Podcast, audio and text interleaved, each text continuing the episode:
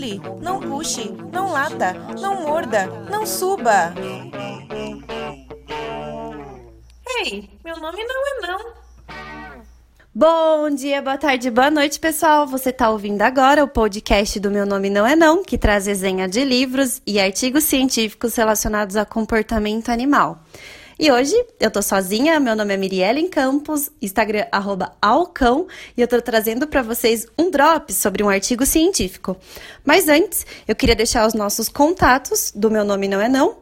Então, a gente está com o nosso site www.meunomenãoenão.com e também com o nosso Instagram, arroba meu nome não é não, Facebook, meu nome não é não, só curtir a nossa página lá, a gente sempre avisa todas as novidades e tudo que está acontecendo, tanto no Face quanto no Insta.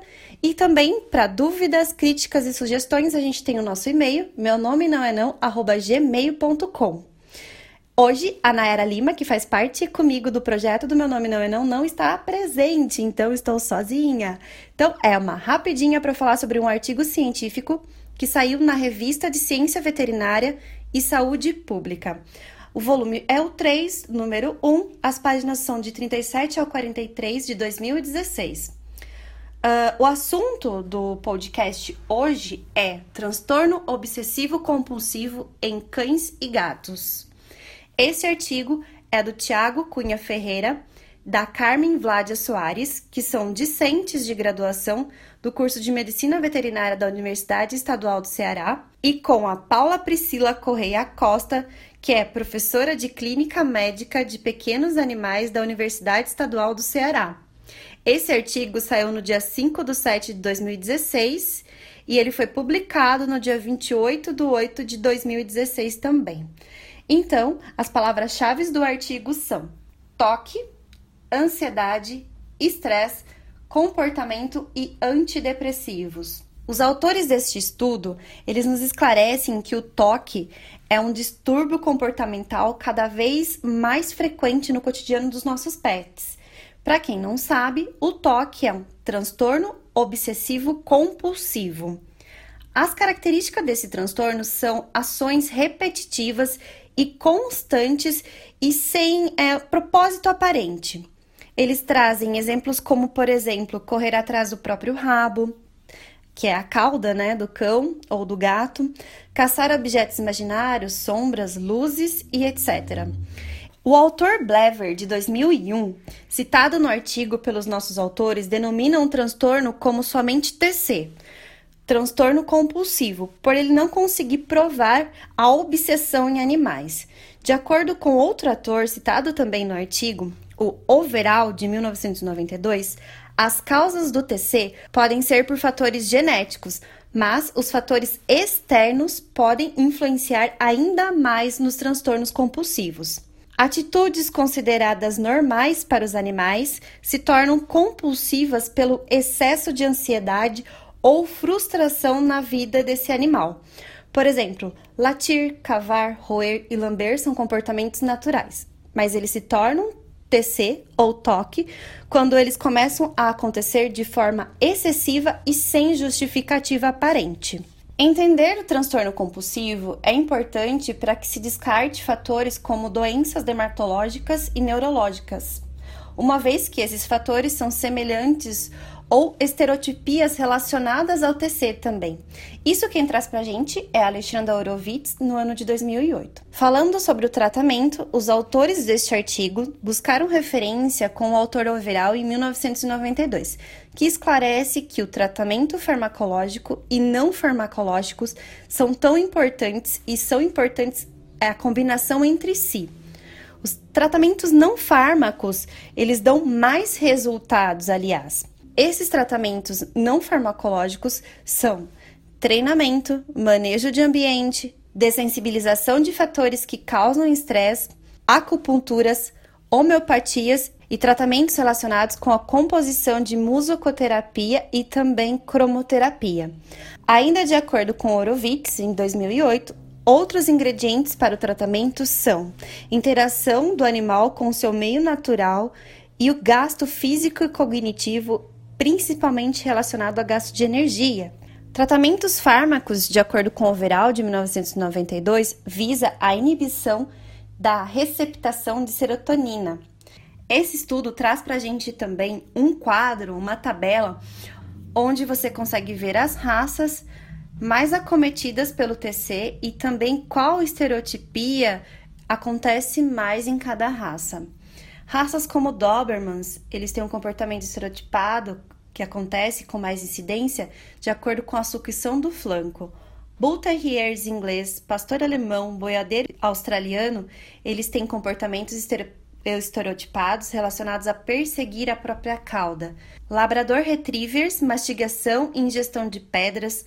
É, Border Collies e outros terriers são é, relacionados a estereotipias de abocanhar e caçar moscas. Siameses são relacionados a estereotipias de sucção e ingestão de tecidos, beagles com aumento de lambeduras excessivos.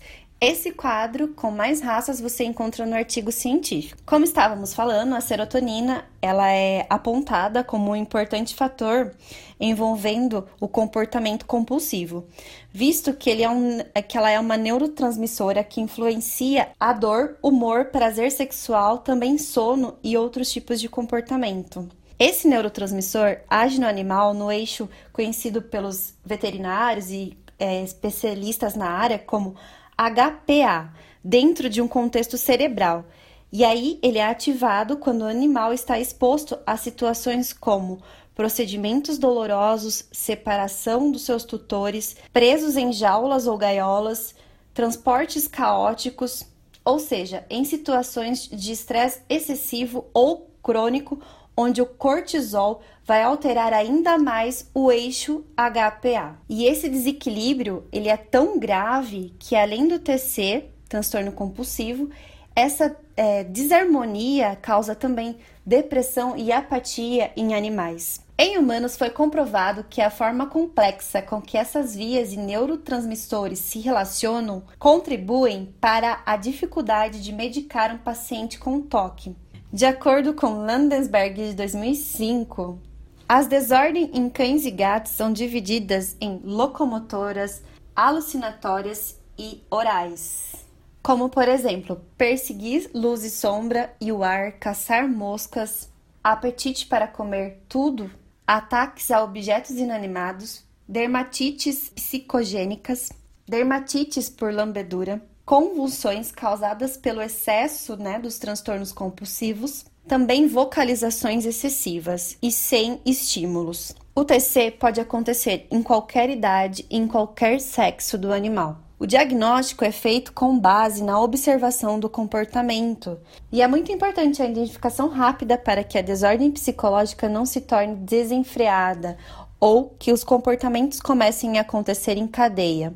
Então, algumas sugestões neste artigo são observar todos os comportamentos do animal, principalmente comportamentos relacionados à quebra de rotinas, uso de punições e repressões excessivas e preocupação com a qualidade de bem-estar do animal. O tratamento mais eficaz, com certeza todos os autores concordam, é a antecipação a situações que causam desequilíbrio ao pet, por exemplo, uma viagem longa onde você teria que se antecipar ao comportamento do cão ou do gato ou, do outro, ou de outro tipo de animal para treinar caixa transporte, treinar ficar em tempo longo de caixa transporte, treinar ficar na caixa com barulhos de forma sempre gradativa e prazerosa para o animal. Outras coisas que envolvem o tratamento eficaz são exames clínicos para observar essas desordens fisiológicas e biológicas, também evitar fatores que desencadeiam um comportamento anormal. No caso de um cão que caça luzes, por exemplo, não comprar um laser para que ele brinque, e sim investir em brinquedos mais dinâmicos e mais didáticos, que não estimulem tanto o visual. É importante também manter uma rotina de exercícios físicos e atividades regradas a gasto físico. Um fator muito importante não só para o tratamento eficaz, mas como foi citado também na abordagem para antecipação desse toque, é acabar com as punições. De acordo com Tiles e Sim de 2014, o enriquecimento ambiental com músicas relaxantes, aromas diferentes, alimentos equilibrados também produz muito bem-estar e relaxamento aos cães, gatos e pets que nos rodeiam. E além do mais, para tutores em animais que estão em tratamento, é importante e recomendado muita paciência e calma. O tratamento com fármaco é indispensável, porém, já sabemos que surte melhor efeito combinado ao tratamento com comportamento. Então, esse foi um drops para trazer para vocês um conceito que tem surgido nos últimos anos, que é o transtorno obsessivo compulsivo, e ainda o artigo finaliza com um alerta. Tutores com menos tempo para estarem com seus animais, para observarem, brincarem, estarem presentes no cotidiano desses animais, têm mais chances de passarem por transtorno obsessivos compulsivos com esses pets. Então, fica a dica do podcast do Meu Nome Não É Não, a importância de manter uma qualidade de vida e bem-estar do seu pet de acordo com cada espécie. Obrigada, gente! Tchau! Não pule, não puxe, não lata, não morda, não suba. Ei, meu nome não é não.